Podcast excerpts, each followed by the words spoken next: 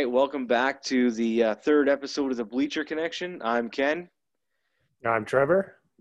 And uh, this week we're going to have uh, just a couple topics. We're going to cover off uh, a That's Offside, and uh, we're, we're going to do our second top ten list. Uh, Trevor, do you want to let everyone know what it's going to be this time? Yeah, as I uh, painstakingly sat through a top ten Canucks list of all time, whereas my list was clearly a lot better than Ken's list, with Mark Messier ending up as number one on the Canucks top ten list of all time. Well, this time we've decided to switch it up a little bit and talk about a real team, the Calgary Flames, and we're going to be doing our top ten Calgary Flames of all time. I know this um, isn't I'm a... interested, interested to see which way Ken goes with this, if he follows my lead or does a little bit more traditional, but I guess I'll find out because neither of us have any idea who's on whose list. I think you'll probably be surprised in the direction I went with it. But I was going to say, I know this isn't an official workplace, but we got to talk about some kind of dress code. No offensive uh, clothing should be worn. Um, yeah, I was going to say you should probably shave. It's it's all I can do, man. You got to give it to me. um, so this week, actually, surprisingly, we had for our off, That's Offside, uh consensus pick, and uh kind of going back to September tenth, uh Skip Bayless on uh, Undisputed, uh, he made some just asinine comments regarding uh Prescott and him coming forward with uh his mental health issues, and uh it's just really not called for. I mean, it's twenty twenty, we say that a yeah. lot, and it usually means a bad thing, but you know, people talking about their mental health should not be criticized regardless of their position in life or sports or whatever. What I struggled with the most with it, and I'm in total agreement with you on this, Ken, of That's Offside, is he questioned his leadership and it makes him look weak. And I actually one hundred percent disagree with that. I think him being able to open up makes him more of a leader than hiding it all on the inside. And I give him, I give Dak just so much kudos to be able to come forward with that and speak his mind and let people know. And, you know, to me, that's true leadership. And it was just so wrong by Skip uh, Bayless and ridiculous. Absolutely. I mean, not only did he say it, September tenth, the day it aired, was, I believe, National Suicide Prevention Day. So you're talking about a guy, putting him down, showing for showing weakness, when how many people have taken their lives because of depression and so on. Like, we're talking about a guy who yeah. lost his brother to an apparent suicide during the pandemic, and then you're going to chastise him for for talking about it. And I mean, I I I, I didn't just. You know, when I talked to you about it before we, you know, did this, I, I went back and I looked and I thought, you know, is this something that was taken out of context? Is this just a, you know, someone grabbing a snippet of the whole, like, you know, a small piece of the bigger picture? But no, he, it was not taken out of context. He doubled down on it. Yeah. His, his apology was anything but. Um, and, and, you know, it really got me thinking, because Skip Bayless is one guy that has come across in the sports media world as someone who likes to say whatever's on his mind and thinks he's correct two hundred percent of the time. Like, this guy's a career sports writer. That's it. He was not a former player. He is yeah. not a, an athlete. He, he can't speak to being in a huddle. He can't speak to being on the field with his, with teammates, maybe as a kid, maybe at low level, but he he's never been on the professional level. So he go, goes and starts talking about things he doesn't know. And I was yeah. really surprised that, you know, Shannon Sharpe didn't come across at him. Right? It just, it, uh, it was really. Yeah, I was shocked too. And, and he let him speak. He let him dig his own grave or hole, whatever you want to talk about. But the big thing that was really disappointing yeah. is, no one at, I think it's Fox or wherever the show is on, no one is taking him aside or how many other people have lost their jobs for saying things along those lines? Exactly. He didn't get reprimanded one bit. And it's, the guy's a career, you know, piece of trash, we'll say it politely. Yeah. And he never gets reprimanded. He, he, he does, let's call it, he tries to be controversial on Twitter all the time and come across with these hot takes, and he just looks dumb. He, yeah. he really does. And it's, it's, I would, I'm sorry, Ken, we've given this guy too much time as it is, even talking about him. Yeah. He's just, uh, he's a piece of trash. Yeah. I think uh, the more people need to speak up and get rid of them. There's no place for that. You can have opinions on the game, on the sport, on a, on a player yeah. and their performance. Sure. That's the job. Don't question the, their ability based on them being a human being. Yeah. These guys, they're humans first. They're not athletes first. And no. speaking their mind, they're more, they're allowed to, and they should. I, I encourage it. So they have the platform. You know, right. Skip Bayless, you're offside. Absolutely. All right. Well, now that along. we got all that, got all the fun of talking about that jerk out of the way, let's get into the real fun of the topic today. And we're going to dive right into the top ten players of the greatest franchise in N H L history, the Calgary Flames. Ken, are you in agreement on that? Or I tuned out to a lot of what you were just saying there. Kind of, I wouldn't say I dove into it. I mean, I dipped my toe into the uh, Flames. Shallow pool? Yeah. I didn't want to be the one that said, you know. Well, uh, there's there's a long period of time in Flames history that's not so good. Yeah, yeah. I think I think you could go back and look at a lot of organizations and and yeah. say the same outside of the Vegas Golden Knights, right? You know. Yeah, who've just been good for three years. Three years of, of uh, information to look at, and not that bad. Yeah. Uh, a part of being a fan of a team, Ken, and we both know this, is being critical of our teams and being able to laugh about them as well. So I'm not going to lie, on my list, there's definitely uh, a long period of time of no representation of any players. I, I'm not going to lie. Like Maybe I, a ten-year period. I went back, like I went and I looked at the Flames all-time roster. And I there were some pr- surprising things like that popped out where I'm looking at names and I was like, wait, hold on. He played for the Flames? And yeah, Brett Hull, he played for the Flames. I, I, I, I do believe I did see that on there. Um, there was a few guys on. um, I don't think I pointed out. Martin Saint Louis did also play for the Flames. Uh, yeah, yeah. I was. That's exactly who I was going to mention. Um, yeah. So did Mark Savard. Yeah, Drury, Chris Drury.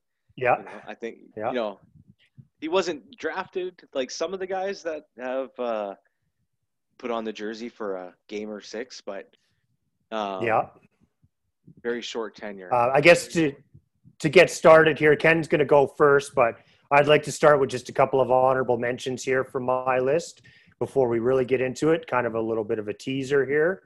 Uh, one of my honor, honorable mentions who did not make the list is maybe one of the greatest goaltenders ever for the Calgary Flames, and that's Mike Vernon. Uh, he backstopped us to a, a championship in nineteen eighty-nine. He made a few unbelievable saves in a certain Game seven overtime that some of us may have enjoyed more than others that year.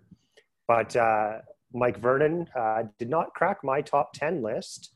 And another uh, relatively uh, big name that did not crack my top ten list, but definitely deserves a mention, is uh, number ten, Gary Roberts. Wow. Uh, probably one of the uh, the the most hard-nosed two-way players to ever put on a Flames jersey, and one of our best scorers.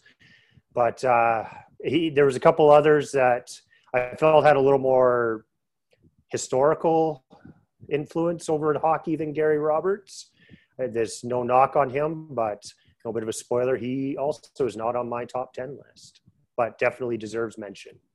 I got to, I mean, granted, coming from a Canucks fan, looking at a Flames list, I am surprised that they are honorable mentions. I mean, I think the only honorable mention I have would be Dion Phaneuf uh, on my list. And it really goes to uh, a game against the Canucks where uh, Ruutu really got over a hockey stick. That would be the one where Ruutu got under his skin enough to try and get him to a fight. And is after he drops the glove, he trips over his own stick. And that's just a memory of Dion that just sits right, right here in my heart. You know, I, I enjoy seeing that every now and then.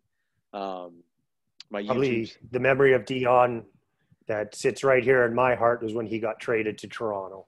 Yeah, I'm sure Craig Conroy has a different memory of Dion Phaneuf, but yeah, exactly. Exactly. Yeah. Okay, well, why don't you start with number ten on your list, Ken?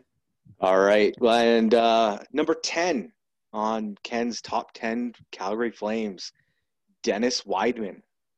We had Dennis uh, Wideman. Dennis Wideman. He played two hundred eighty games wow. for the Flames. He had one hundred thirty-six points and one hundred twenty-six penalty minutes. Now, to be fair, I think one hundred twenty of those minutes came in one game, where uh, after getting one play, one play, one shift, one shift, yes. Uh, after getting hit into the boards against uh, Nashville, he decided to take his aggression out on the linesman, earning him a twenty-game suspension, which was later reduced to ten. Either way, Dennis Wideman is my number ten for collecting all those penalty minutes in one shift. Yeah, ton of penalty minutes and a ton of uh, cash lost. Yeah. He did get some of it back, but unfortunately, he uh, I believe he was part of a civil suit that uh, cost him a lot of money as well. Yeah, I don't think the uh, ten-game reduction really helped his uh, his pocket there. Uh, no. Yeah. You didn't have anything to say about Dennis Wideman's great shot, though? Like, I don't remember the shot. I mean, of all Den- things Dennis Wideman oh, okay. – Just well, you no, you do remember the shot, unfortunately. Okay, well, moving on from one of the biggest bonehead plays in Calgary Flames history, uh, I'm going to start off my list. My number ten is actually kind of a two-parter because the first person at number ten on my list kind of led to the second person at number ten on my list. And so I guess let's say number ten A would be Sergei Priyakin. Uh, Priyakin is on this list for essentially N H L historical purposes only, being the first Soviet to be approved to play in the N H L in nineteen eighty-nine, uh, opening the door for an invasion of Russian talent and forever changing the landscape of the N H L. His approval led to the actual number ten on my list, and that would be number forty-two, Sergei Makarov. Uh, Makarov followed Priyakin's lead in nineteen eighty-nine and joined a flame, the Flames and became an integral part of the Stanley Cup championship team. His passing ability was as good as anyone in the game, which helped him to sixty-two assists in eighty games in his first season and the Calder Trophy. Makarov was a dynamic playmaker for the Flames in his four seasons and was a point-a-game player during his tenure. The emergence of Makarov and Priyakin laid the foundation for future superstars such as Fedorov, Bure, Datsyuk, and even Ovechkin, to be able to have long and successful N H L careers. Without yeah. these two, who knows whatever would have happened. Yeah, and I mean, that's – you look at that and just, you know, even from a Canuck standpoint, you brought up Bure there. I mean, if those guys don't – Oh, sorry, I meant Valerie Bure. Oh, really? Isn't he more yeah, famous yeah, for marrying Candace Cameron? Like, well, I thought – on him. Yeah, I thought he was going to take her name. Right. Um, yeah. I mean, like it, it paved the way, right? Like it, it opened the door. Absolutely. As you said, for the Russian invasion and, you know, for the Canucks standpoint that we had Bure, we had McGillney, we had a yeah. lot of guys come through that really made a, a huge impact on our organization. So that, that's a, those are some good yeah. number ten picks. Neither of them were, Makarov was phenomenal as a player. He was only there for four years. Neither of them were, I don't want to say they were all-time Calgary Flames, but they were all-time important to the history of the N H L. Oh, absolutely. So they had they had to be on my list. Yeah, absolutely. You got to think about okay, it. So who do you before, got it? Well, we started just like before those guys came over, even after they did. Look at how many people passed on Pavel Bure in the draft yep. because they didn't know if they could get him out of Russia, right? So yep. that is that is quite a big uh, feat to be part of. So, uh, well, my yep. number nine. And I don't I don't remember if you had this level of an organizational person in your list of top ten Canucks, but I went non-player and I went G M at number nine. So my number nine Calgary Flame is Jay Feaster. So I He was. Hey, um, he brought in Johnny Gaudreau. Yeah, well, I I didn't look at that. Oh, okay. That, you know, I was looking at, you know, he was G M from December twenty ten to December twenty thirteen. Um, he also managed to trade Jarome Iginla at that time, and it, you know, I, I think I don't think anyone's going to sit back and say it shouldn't have been done. Should have been done a couple years earlier. I, I and if it did, you probably would have got more than Agostino, Hanowski, and Klimchuk, who, you know, played over their time with the Flames a combined twenty-seven games. Now, I mean, if we were talking the Calgary Flames were in Major League Baseball, those guys would have played five hundred games each just because of who they were traded for. Yep. I mean, we see we see it all the time. Like, who who did we trade Halliday for? And all those guys played regardless of, you know, they Kyle Drabeck, I believe. I think he was one of them, but they yeah. were never ready to play, but they did because of who they were dealt. Um, yeah, it's tough when you look at those kind of guys in your organization, and it is time to move on them.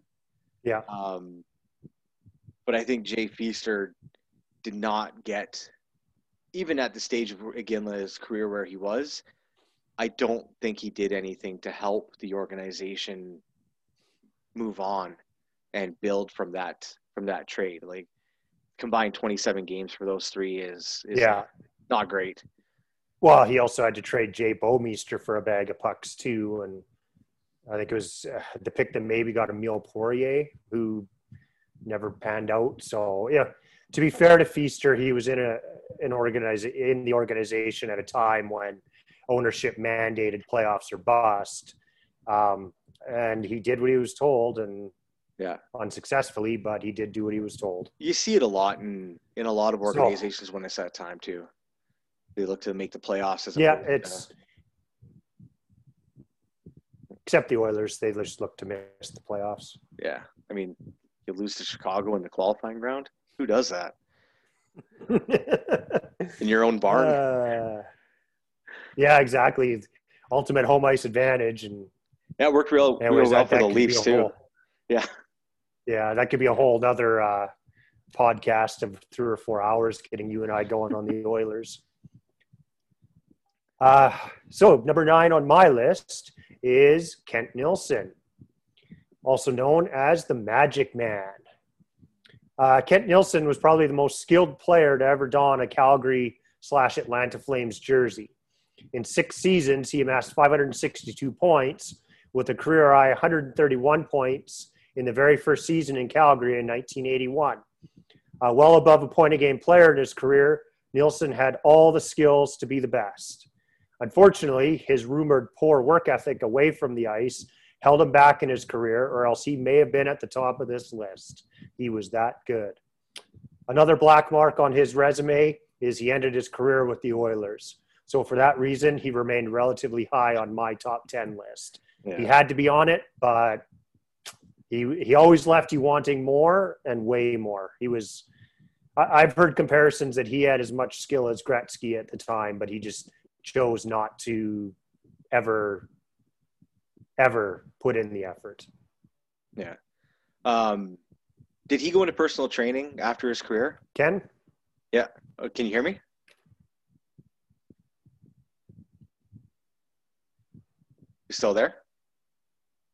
Sorry? You're still there? Yep. Okay. Well, I was just going to ask, did he go into personal yep. training um, after his career? Because it sounds like he trained Big I'm Country pretty sure Brian. He didn't. No? Did he, well, it sounds like he trained Big Country Brian Reeves. That's all I'm saying. The guy who had a poor you yeah, know, off-season yeah. routine. Flashbacks of the yeah. N B A in Vancouver.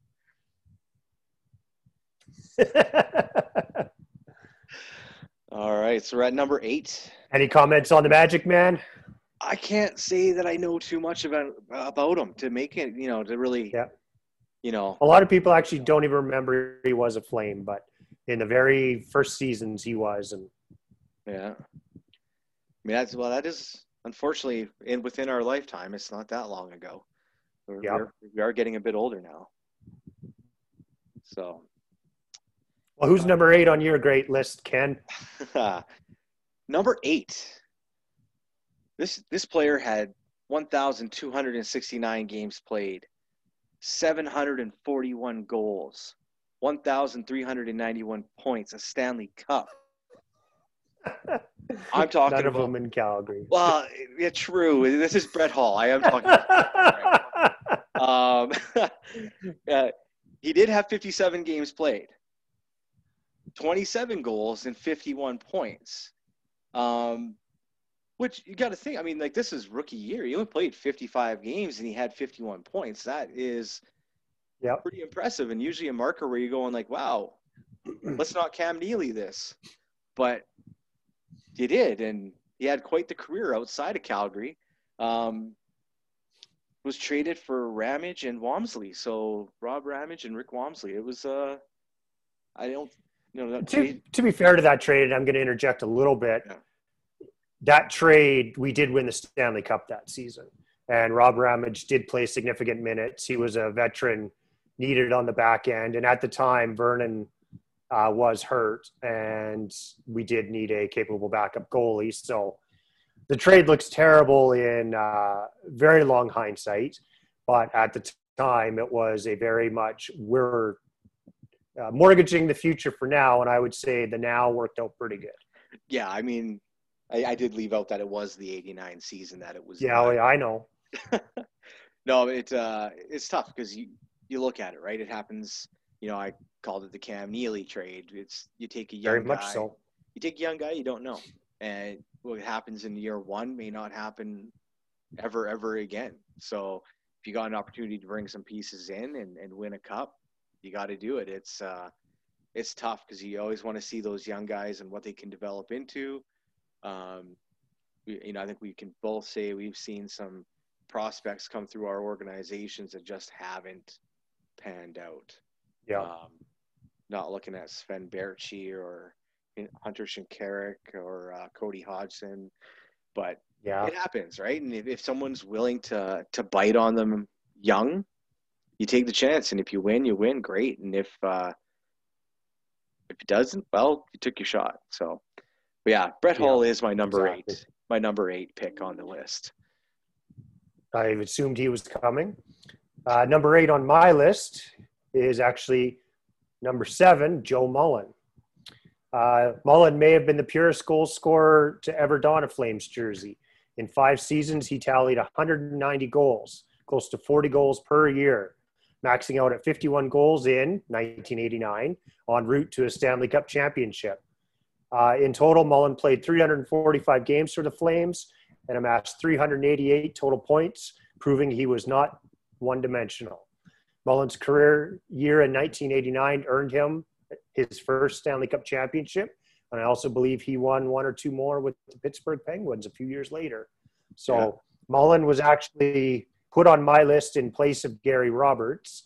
I was one or the other, and I, I chose Mullen because of some of the things he did do after he left the Flames, which was win a couple more cups, and he was one of the greatest U S-born goal scorers in history. So, yeah, and that's I what felt like he had to be on there. And that, yeah, I was going to bring that up. At one point, he was the, the top U S goal scorer in, in the N H L, and that's, uh, you know, back then there wasn't a lot of as many top stars from the States in the game, but he yeah, definitely was exactly. one of them. Yeah. yeah. So – But for my number seven, um, I, I went with Mike uh, Mike Vernon. I, uh, I kind of went. I told you I went at this little two two pronged approach. I took the uh, I took the um, who can I pick on route for the first three, and then went, well, let's take an actual look at it and and see what I come up with versus what you what you think. So uh, I I don't you know again. I don't have as much background with the Flames as you, obviously. Um, but Mike Vernon was always a solid goaltender, in my opinion. You know, he had two hundred sixty-two games with the, or sorry, two hundred sixty-two wins with the Flames, five hundred twenty-six games played, and he won the cup with uh, with the Flames. So, um, actually, franchise leader in wins, I believe. Still, I, I I can't remember if Kipper ever passed him or not. Ah, well, yes, he did.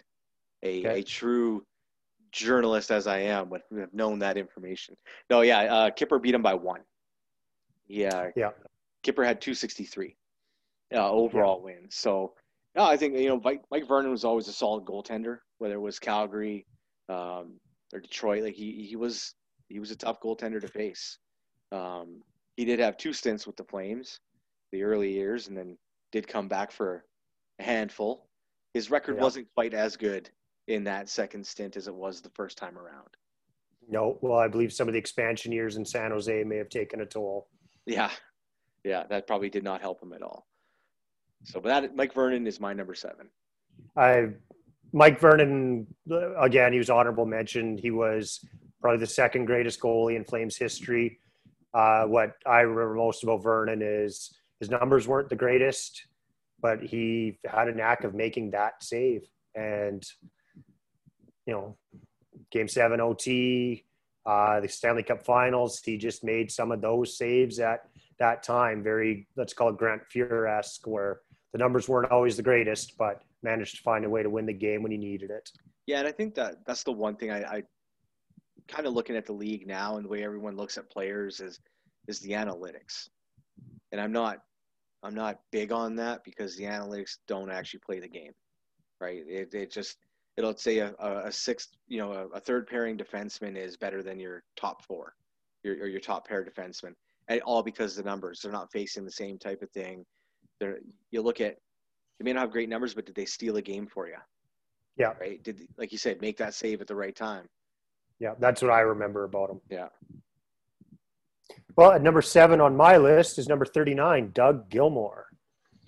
Uh, Gilmour only played four seasons with the Flames, but his acquisition again in nineteen eighty-nine put the Flames over the top. A high-skilled two-way centerman was the missing ingredient to finally get past some of the powers that be in the Smythe division. Uh, in his four seasons with the Flames, he finished at plus one hundred four. Uh, in the rest of his career, he was actually a minus player. Uh, while finishing at a plus one hundred four, he was also a point-a-game producer. Uh, Doug Gilmour also scored one of the most iconic goals in Flames history at eleven oh two of the third period in Game six of the Stanley Cup Final at the Montreal Forum, as he batted a puck out of midair through Patrick Roy's legs, and that goal proved to be the Stanley Cup game-winning goal. So there's no way I can't have Doug Gilmour. He scored probably the biggest goal in Calgary Flames history. Yeah, I, I mean, I not gonna lie, somehow managed to overlook Doug Gilmour, um, and I, I don't, I don't, I don't know if it was just the the Leafs time that well you know, that took took my puts a sour sour point on his career. yeah, I don't, I don't know if that blinded me from the rest of his career, other than that, you know, he was a Leaf at one time, and I, uh, I think Don Cherry. A very drool- heralded Leaf. Yeah, well, when you got Don Cherry drooling over you every Saturday night, it, it uh, kind of puts a sour Takes taste a out there. Yeah. yeah. Can't disagree with that. Yeah. All right. So my, my number six is Al MacInnis. Uh, big shot defenseman. He had eight hundred three games played with the, uh, with the Flames. Uh, respectable two hundred thirteen goals and eight hundred twenty-two points. Um, I mean, this guy was hitting one hundred miles per hour before it was, the, you know, everyone did it. There wasn't many at the time that could hit that kind of speed on the radar when it came to, you know, the All-Star game, in game, it didn't matter where, he unleashed it. And um, you definitely didn't want to be standing in front of it, that's for sure. Yeah. He, he did was it with doing, a wood stick. Exactly. I was just going to say, wooden stick as opposed to the, the composite sticks that make it so much easier. I mean, he, he's my guy. He's on my team. But Pettersson, you look at his frame compared to the guys who are shooting one hundred miles per hour now, and he's hitting yep. triple digits. So either he's just got that good of a shot or, you know, technology. That good of a stick. Yeah, right? I, ninety percent operator, ten percent equipment. But, you know, it, it, it's a lot easier to do these days, and he did it when it wasn't the thing to do. So yep. I mean, he, he was always a good, solid defenseman and someone that I – I, I was glad moved on to other teams that the Canucks didn't play as much uh, yeah. after a while there. So franchise in the top three in franchise statistical categories uh, for a lot of categories, offensive categories. And Yeah, I, I can't disagree with that pick, Ken. Uh, number six on my list is number twenty-five, Joe Nieuwendyk. Uh, Nieuwendyk spent nine years with the Flames and is arguably the best and most talented player to ever wear the Flaming C. He could do it all in the offensive zone and may have been the best player in the history of the N H L at tipping a slap shot from the point. Speaking of Al MacInnis slap shots, Joe Nieuwendyk definitely got in front of a few of those and, and that was my choice. Kirk McLean. Uh, and by choice. Yeah. You had to add that part, huh? Are you right? Yeah. Uh, Joe burst onto the scene in his first full year with the Flames, uh, posting uh, sorry, posting the first of consecutive fifty-one goal seasons, and he took home the Calder Trophy for his efforts in nineteen eighty-eight. And obviously the second of his fifty-one goal seasons was in nineteen eighty-nine. In nine seasons, Joe tallied three hundred fourteen goals and six hundred sixteen points. And again, I not much I can't say about this guy. He he may have been the most talented player to ever wear our jersey. And he had a phenomenal career. Even after he moved on, he won more cups. Yeah. Well, let me just jump in with my number five is Joe Nieuwendyk. So kind of an easy transition here. Um, yeah, he was just an all-around good player. Like you say, it didn't matter where he was, whether it was Calgary, Dallas. I mean, he was he was a good player, um, you know, and also a pivotal piece in what brought you really your franchise face of the franchise for, you know, a long yeah. time, which was he was dealt for Jarome Iginla. Here you're taking a yeah. guy with that much talent and dealing him for a rookie who ends up being your captain, leader, and uh, yeah, I mean, you got to. With the Flames have done one of those win-win trades for both teams. Exactly. You know, the, the Dallas got what they needed.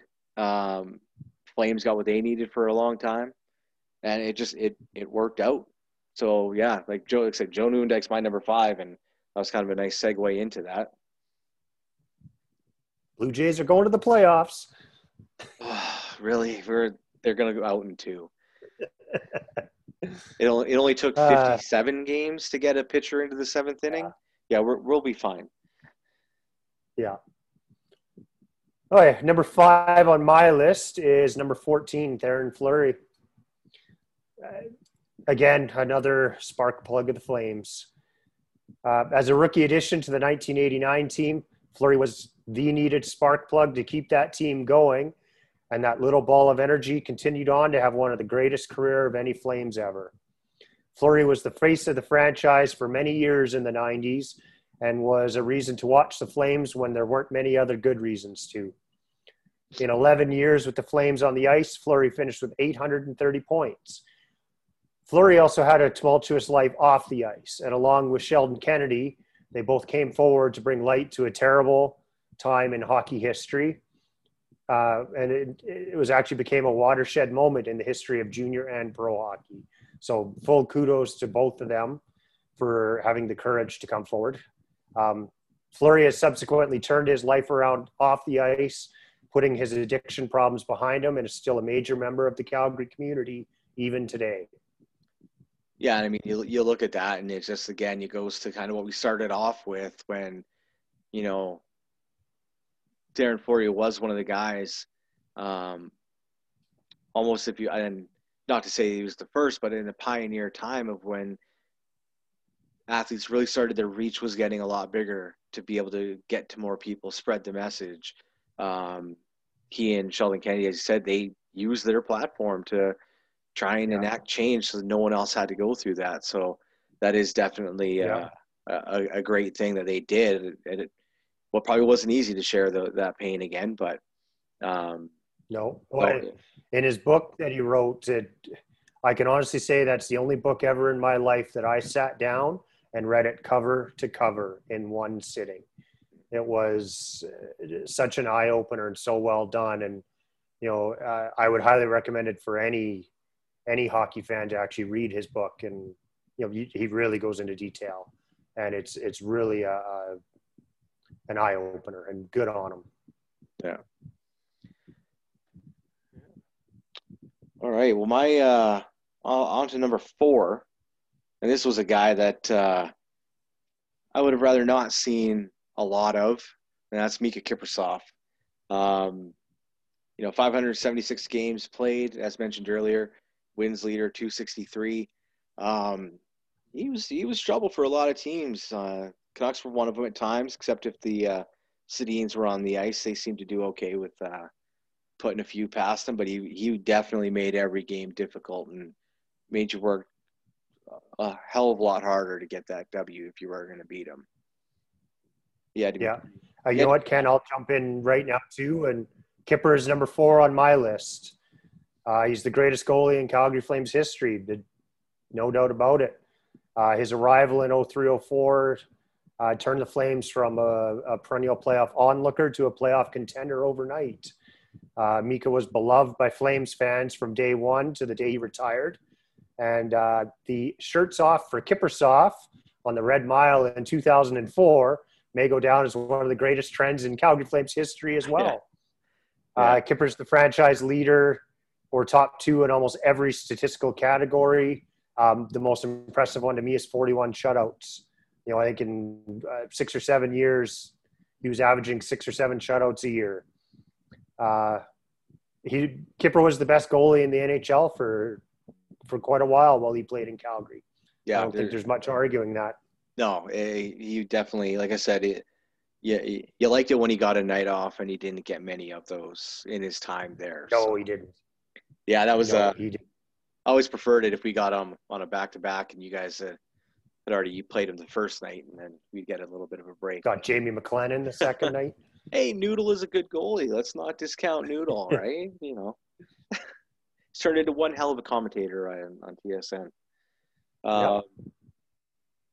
Well, my number three, uh, actually, it wasn't on your list. Gary Roberts, which was a little, little surprised. I just I thought he'd be, he would have made your list there. Um, he had five hundred eighty-five games played with the Flames. Um, five hundred and my writing's horrible. five hundred nine points, two hundred fifty-seven goals, and I think the big thing. When I think of Gary Roberts, is penalty minutes. Yeah, well, he was a tough player. He he, he was he was talented, offensively talented, but he was also a tough player. And I kind of the one thing that always sticks with me about Gary Roberts is what would he have had for a career if he didn't break his neck, right? Yep. I think like yeah, you think of unfortunate incidents. Like you never want to see people on another team or players on another team get hurt.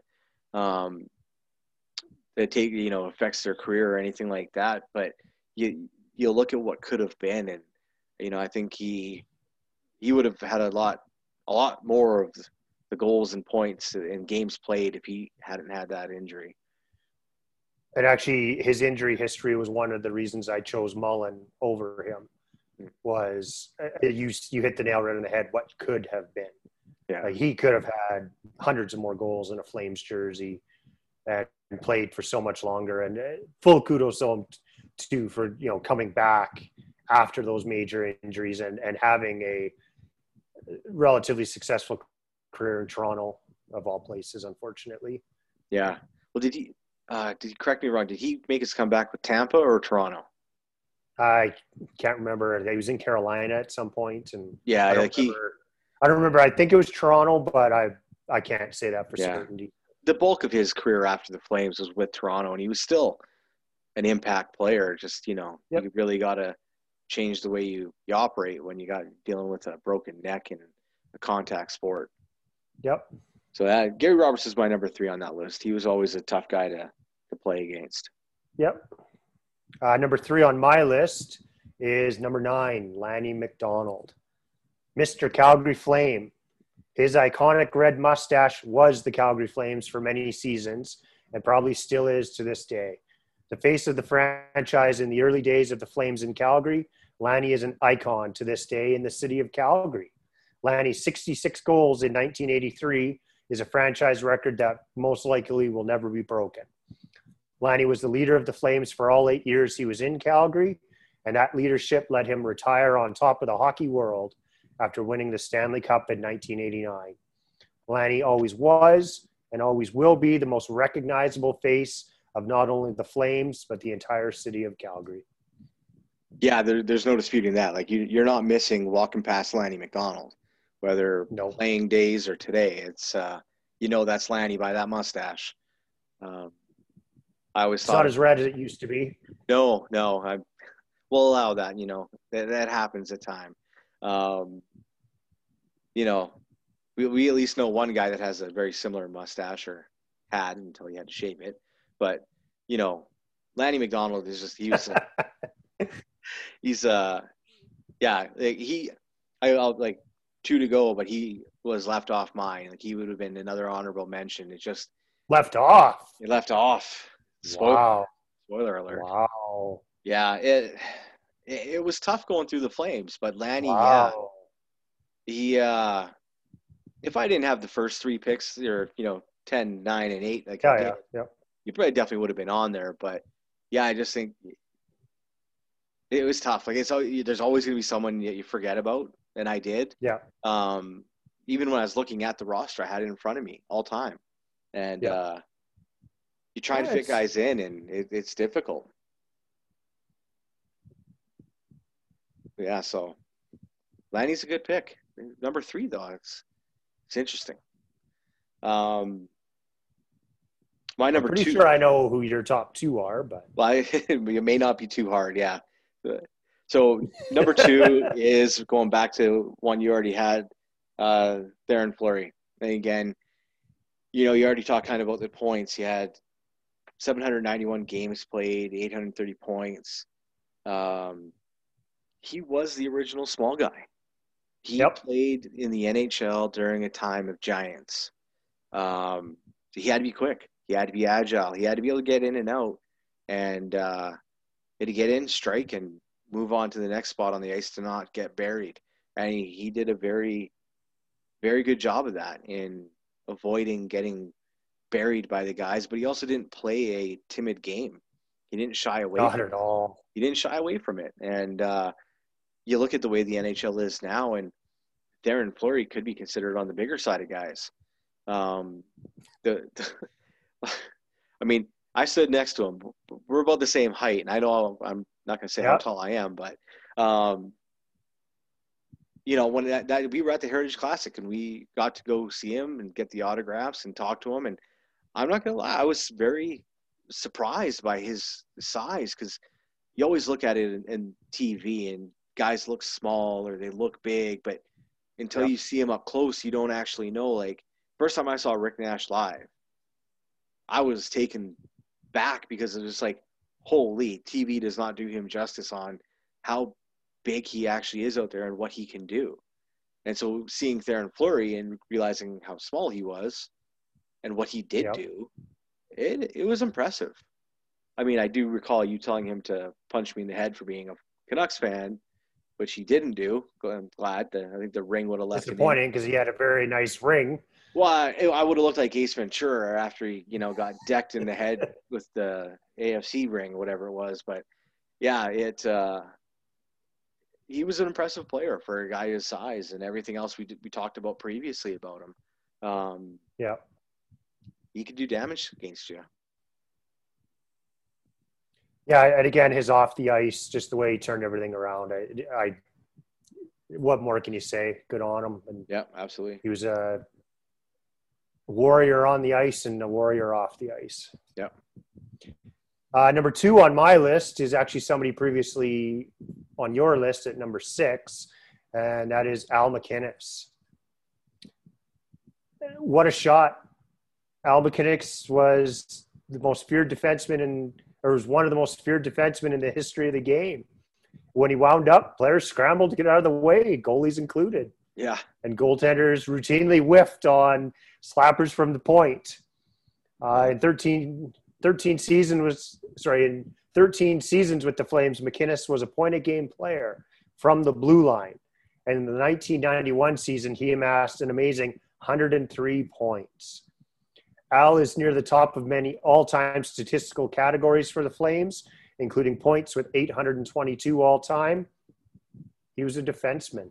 Yeah, I... uh, it is mind-boggling to me that a defenseman is right up there in our all-time franchise greats and statistical leaders, but I'm sorry, he ran the best power play in hockey for a long time with that slap shot. Like, I've seen, I watched so many highlights of the goalie not even screened and he would just blow it by him from the point. Yeah. It was uh, a man among men at the time with that shot. You, you don't see that, you know, and that's why a guy like MacInnis, and who can put points up, play defense, like, but he also wasn't a defensive liability from what I remember, nope. right? Those guys don't truly exist anymore because you have your offensive defenseman paired with a defensive defenseman to make up for what they yeah. lack in defense. Um, 'cause everyone wants that, you know, half forward on the blue line um, with five on five. So yeah, I, it's tough to try and, like, off the top of my head, I can't think of a guy who's a point per game in his career currently on, on the blue line. It just, there's not many of them. It, it's Brent Burns for a couple of seasons. Yeah, Eric that, Carlson for a couple seasons, but but you're talking about guys who are going to have to load it up early in their career because yeah. when they don't produce, like, you're talking eight hundred three games with the Flames and eight hundred twenty-two points. So yeah, he did it for a long time. Even even in the season where he had one hundred three points, that meant he could still have a sixty-two point season, right? Like, yeah, sixty-two points in eighty-two games is a lot for a defenseman. It's it's yeah. impressive. And it's too bad he suffered a major injury too when he got to Saint Louis, and that kind of derailed his career for a little while because he could have put up even bigger numbers than he did. And uh, he was the best defenseman in Flames history, and in my opinion, the second greatest in Flames history. Yeah. Well, I think I think is it safe to say I think we have a consensus number one. Do we want to? You want to go ahead and announce the number one? I would say we probably have a consensus number one. Yeah. Um, I'll go Iggy, number twelve, the the the greatest player to ever wear number twelve. Honestly, who else would be number one other than Iggy? Uh, Jarome was yeah. by far the greatest Calgary Flame of all time. Franchise leader in almost every st- statistical category. Iggy eventually became a first ballot Hall of Famer. For sixteen years, Jarome literally bled red for the Calgary Flames. He was the skill leader on the team, the mental leader on the team, and the physical leader on the team. Score, hit, fight, this man did it all. He was the best player in the league in the early two thousands, and that led him to be one of the most consistent players of our generation, amassing thirty-plus goal campaigns year after year. Though he never did win the elusive Stanley Cup, Iggy had significant international success, winning two Olympic gold medals. Jarome scored two goals in the five two win over the U S A, and Iginla also had the primary assist on one of the greatest goals in Canadian hockey history in overtime of the twenty ten gold medal game, as he found some guy streaking to the net. Yeah. Iggy was and still... Yeah, we don't need to say who no, it was. No. Iggy was and still is one of the most well-respected players to have ever donned an N H L jersey, not just a Flames jersey. There will never be another Iggy in Calgary. He is the Calgary Flames. Yeah, I mean, this was easy. No-brainer. I think I, you know, I wrote ten to one on my page and wrote Iginla in there right away. Um, you know, as a Canucks fan, we, our teams have had how many battles, right? Um, hands down, Iginla is one of the players on any other team that I respect the most. Um, he had class. He he was just that type of player that even in the twilight of his career, that I think when he signed with uh, Colorado, there was some rumors that he might be coming to Vancouver. And you, you know what? It was one of those, like, I don't care where he's at in his career, I'll take Iginla on my team because he's he's the kind of guy you want your your younger guys coming up in the league um, to learn from. You know, same kind of, you know, we talked about the way the Sedins are, and, and you want, those are the type of people. They're good people on and off the ice. Iginla's right there, right? Like, you want your younger generation of players. If that's a guy, if you play hockey and you're a kid, go back and watch Iginla. That's who you want to. You want to be as a player and you, you know, as a person. Um, a lot of yeah. times, you know, people are like, oh, I want to be like this player, I want to be like this player, but they're also talking about the lifestyle because they're flashy, they're driving the fancy cars, they're spending their money. They're all about them. Iginla was a yeah. team guy, hands down, and I, I have a lot of respect for Jarome Iginla. Off the ice, he was just as amazing as on the ice. He had time for everybody. He was involved in so many charities within Calgary. As that's part of our, our team culture is you have to be a member of the community off the ice, and he was the member of the community. And there's nothing that can't be said. The, his retirement ceremony was – it was amazing. Like, this guy was the Calgary Flames, still is. Like, you you can't go to the Saddledome and not see five thousand Iginla jerseys still, and he hasn't played here in seven or eight years. Like, he is the Calgary Flames. That's it. There's yeah. nothing more. Yeah, no, I mean, that, that was a pretty easy pick. Um, oh, yeah, for sure. Yeah, I don't. I didn't think either one of us were gonna, you know, be disputing who was number one on this list. The one thing I, I will was say, by nine other guys. Yeah, essentially.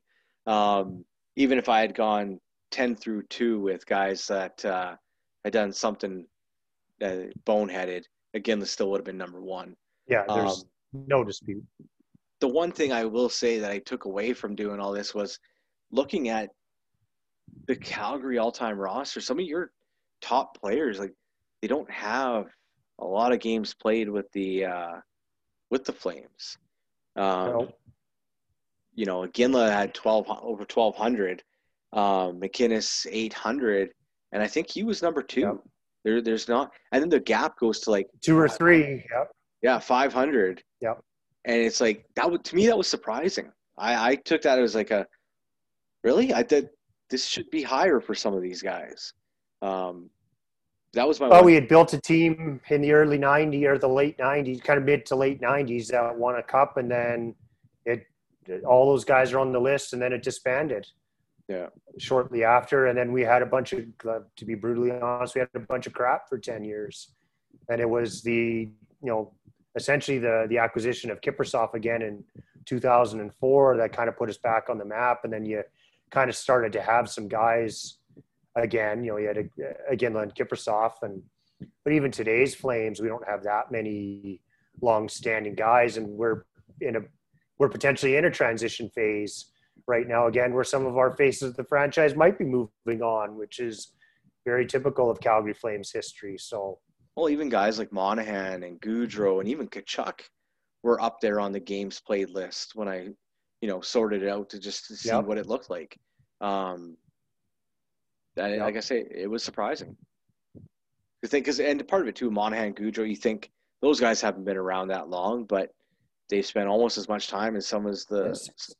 yeah, you know, some of the top players in the franchise. Longer than some of the guys. Yeah, yeah yep. absolutely. Yeah. So that's that's the list. Well, it was think, it was painful. Yep. I'm not gonna lie, it was tough to do. Sit down and try and take. I would agree. I had a hard time doing it. Yeah.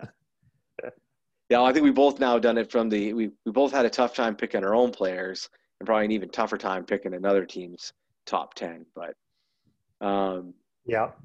Yeah. But again, consensus number one, Jarome Iginla. Yeah, absolutely. Yeah. Well, that pretty much puts a wrap on this episode of the Bleacher Connection. Um, We'll be back again. We'll uh, come up with some other other topics to cover. We're coming up in off season for for hockey here and uh, and uh, baseball soon enough. I'm sure we could spend forty-five minutes an hour on why we are well trying to justify why we're Jays fans, I guess, why we put ourselves through it. Hopefully, we get a chance to record before they're not eliminated. Well, we better do it on game days then. Yeah. Yeah. All right. Well, thanks for listening. If you have any uh, any comments, suggestions, things you'd like to see, uh, hit us up through the uh, email in the link or on Twitter. We'll uh, talk to you soon.